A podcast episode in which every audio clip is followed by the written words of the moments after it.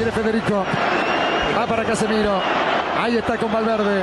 Ataca el Madrid. A ver si la tira fuerte detrás de la defensa. Se viene Federico Valverde. Valverde busca pie. Ahí está. Gol.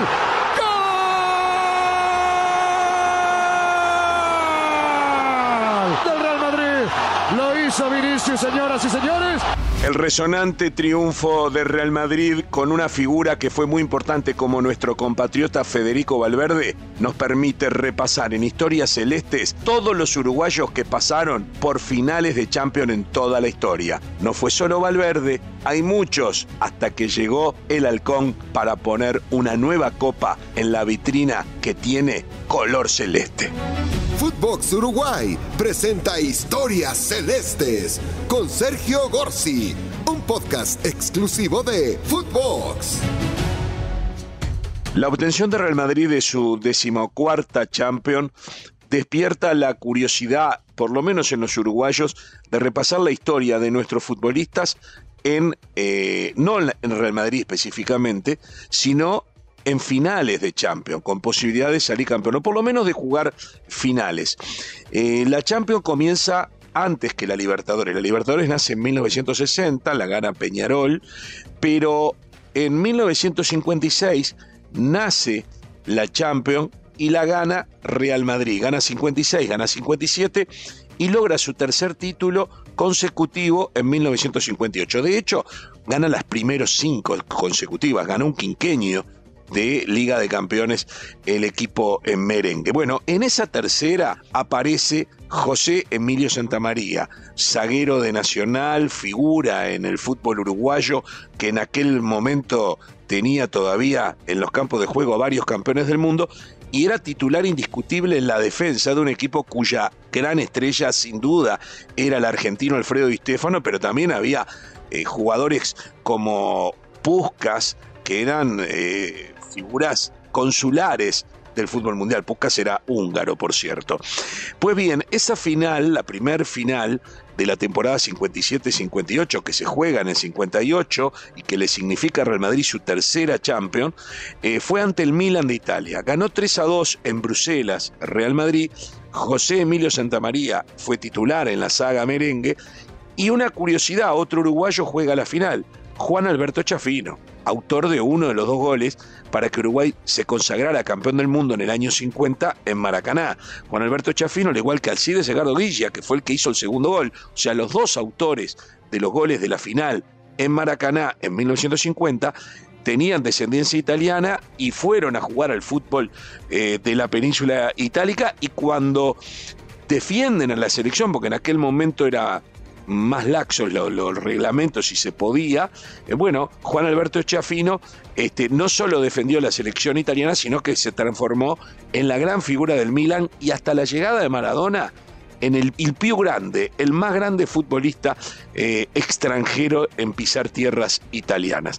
Lo cierto es que ganó Real Madrid 3 a 2 ante el Milan en Bruselas, eh, fue titular Santa María en Real Madrid y es jugó e incluso anotó el gol, el primer gol del partido en el minuto 59. O sea, ganaba el Milan 1 a 0, finalmente terminó ganando Real Madrid 3 a 2. La segunda final es ante el Stade de Reims, equipo francés, y se juega en Stuttgart, Alemania.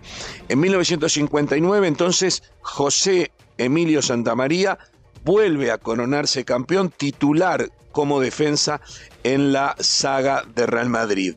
Otro uruguayo, el uruguayo Ramos, Héctor Ramos, estaba en Real Madrid, jugó un par de partidos a lo largo de la Champions y si bien no jugó la final se consagra campeón también en esa ocasión.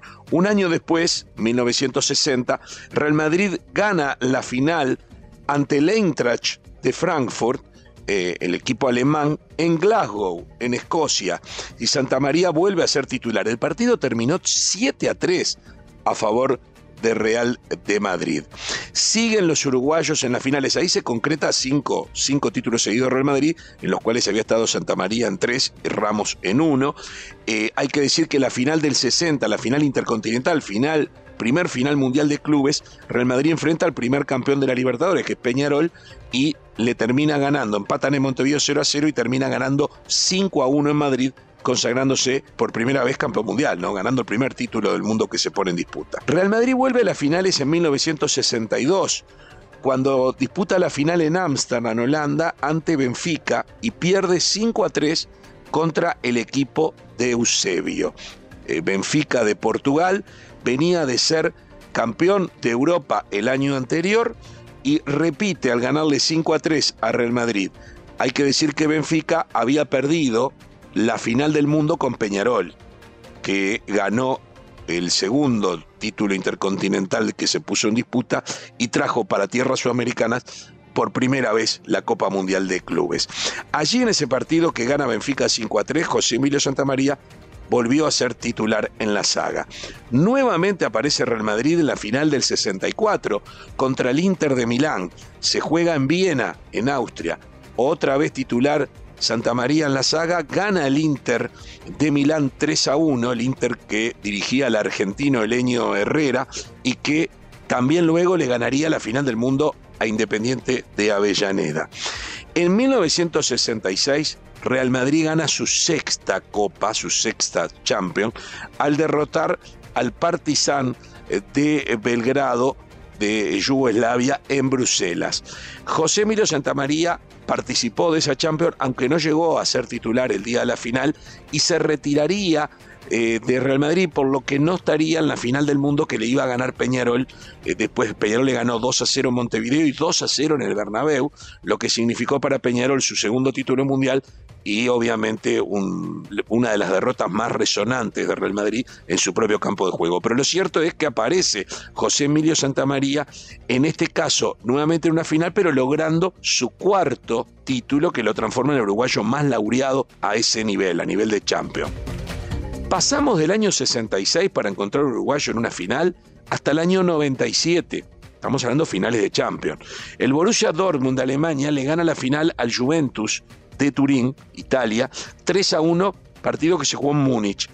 Paolo Montero jugó los 90 minutos para el equipo italiano. Hay que decir que Juventus venía de ser campeón de Europa, pero Paolo Montero recién debutaría en el equipo italiano en la final intercontinental, que Juventus le gana a River, cuyos eh, figuras de las más importantes era Paolo Montero en Juventus y Enzo Francescoli en River.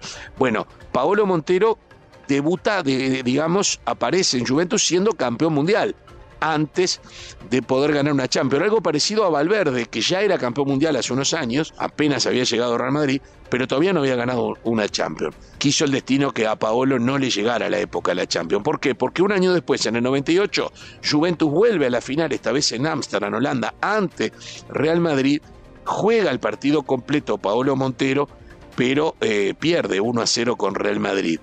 Allí aparece Daniel Fonseca, el delantero que jugara en el Mundial de 90 para la selección celeste, eh, que eh, entra en el minuto 71. O sea que aparecen dos uruguayos en esa final, Paolo jugando todo el partido y Daniel Fonseca. Nos vamos a el año 2003. Milan le gana por penales la final otra vez a Juventus. En Manchester fue esta vez, una final italiana en Manchester, y Paolo Montero jugó los 120 minutos, es decir, el partido completo y el alargue. Marcelo Salayeta, otro uruguayo que ingresa, el ex Peñarol, el ex eh, Danubio, ingresa a los 65 minutos por el holandés eh, David, y ninguno de los dos y esto es lo interesante, el arquero era el arquero del Milan era el brasileño Dida, le ataja penales a Salayeta y a Paolo Montero y termina ganando Milan 3 a 2 en la definición por penales. 2009 juegan Barcelona y Manchester United en Roma. Se consagra campeón Barcelona al ganar 2 a 0 y estuvo en el banco de suplentes Martín Cáceres, que no tuvo minutos en la final, pero que participó en tres o cuatro partidos a lo largo del recorrido de Barcelona y lo transformaron en campeón de la Champions. En el año 2014, Real Madrid le ganó la final 4 a 1 a Atlético Madrid en Lisboa, en una final madrileña. Diego Odín fue titular eh, en el equipo de Atlético Madrid, incluso había anotado el gol para eh, su equipo. Centro de Gaby, despeja esa pelota, Barane, mete Juan Fran, ahí está, para arriba Godín. Del Atlético Madrid, lo hizo Diego, Diego, Diego Godín a los 35 minutos del primer tiempo. Señores, de arriba, el Atlético de Madrid se pone en ventaja. Uno para el equipo de Simeone, cero para el Real Madrid. Godín lo hizo. Eh, jugó los 120 minutos, hubo alargue, fue un partido increíble porque terminaron 1 a 1, pero en el alargue Real Madrid se despachó con una goleada, terminó 4 a 1. El Cebolla Rodríguez, el ex futbolista de Peñarol, apareció en el banco suplente del equipo de Cholo Simeone, pero no ingresó. Sí jugó a lo largo de ese torneo, que termina ganando, como dije, Real Madrid. En el año 2015, Barcelona le gana a Juventus 3 a 1 en Berlín. La final se juega en Alemania y Luis Suárez fue titular para el Barça y anotó uno de los goles para el triunfo de Barcelona ya con un Messi esplendoroso, ¿no? Messi que va, no lo agarra, Messi, tapó el arquero y está Suárez del Barcelona. Señoras y señores, había olor a Suárez. Suárez lo hizo. Abre el marcador otra vez para el Barcelona. Se quejan los de la Juve contra aquella supuesta falta contra Pogba. El uruguayo Suárez, ese que le dijimos que le pisa Hay que decir, perdón, que en el 2015 Barcelona luego le gana la final del mundo a River eh, con Messi, Neymar y Suárez, y Suárez se transforma en el goleador de la Copa Mundial de Clubes. En el año 2016 Real Madrid nuevamente juega la final y la gana ante Atlético Madrid en Milán, en Italia. Godín vuelve a jugar eh, los 120 minutos para el equipo colchonero. Josema Jiménez estuvo en el banco pero no llegó a ingresar y Real Madrid termina ganando por penales 5 a 3 y se consagra otra vez campeón de Europa. Insisto, estamos hablando del 2016. Hasta que llegamos a este 2022 en donde es pieza clave, juega 85 minutos, hace el pase de gol, es un jugador fundamental, de los mejores de la cancha, reconocido por la prensa mundial en París y lo transforman en campeón eh, de Europa.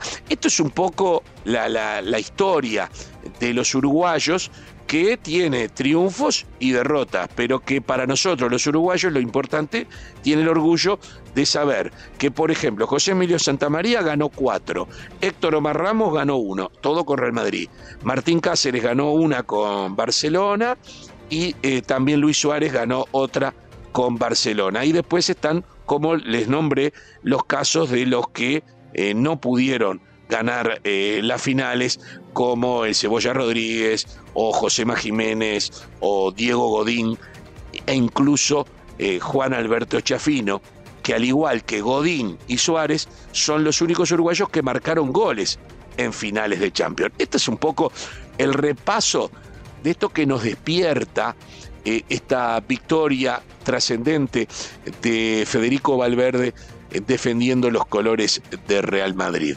Historias Celestes entonces hoy se tomó un tiempo para repasar historias de uruguayos en las finales de Champions. Esto fue Historias Celestes, un podcast exclusivo de Footbox.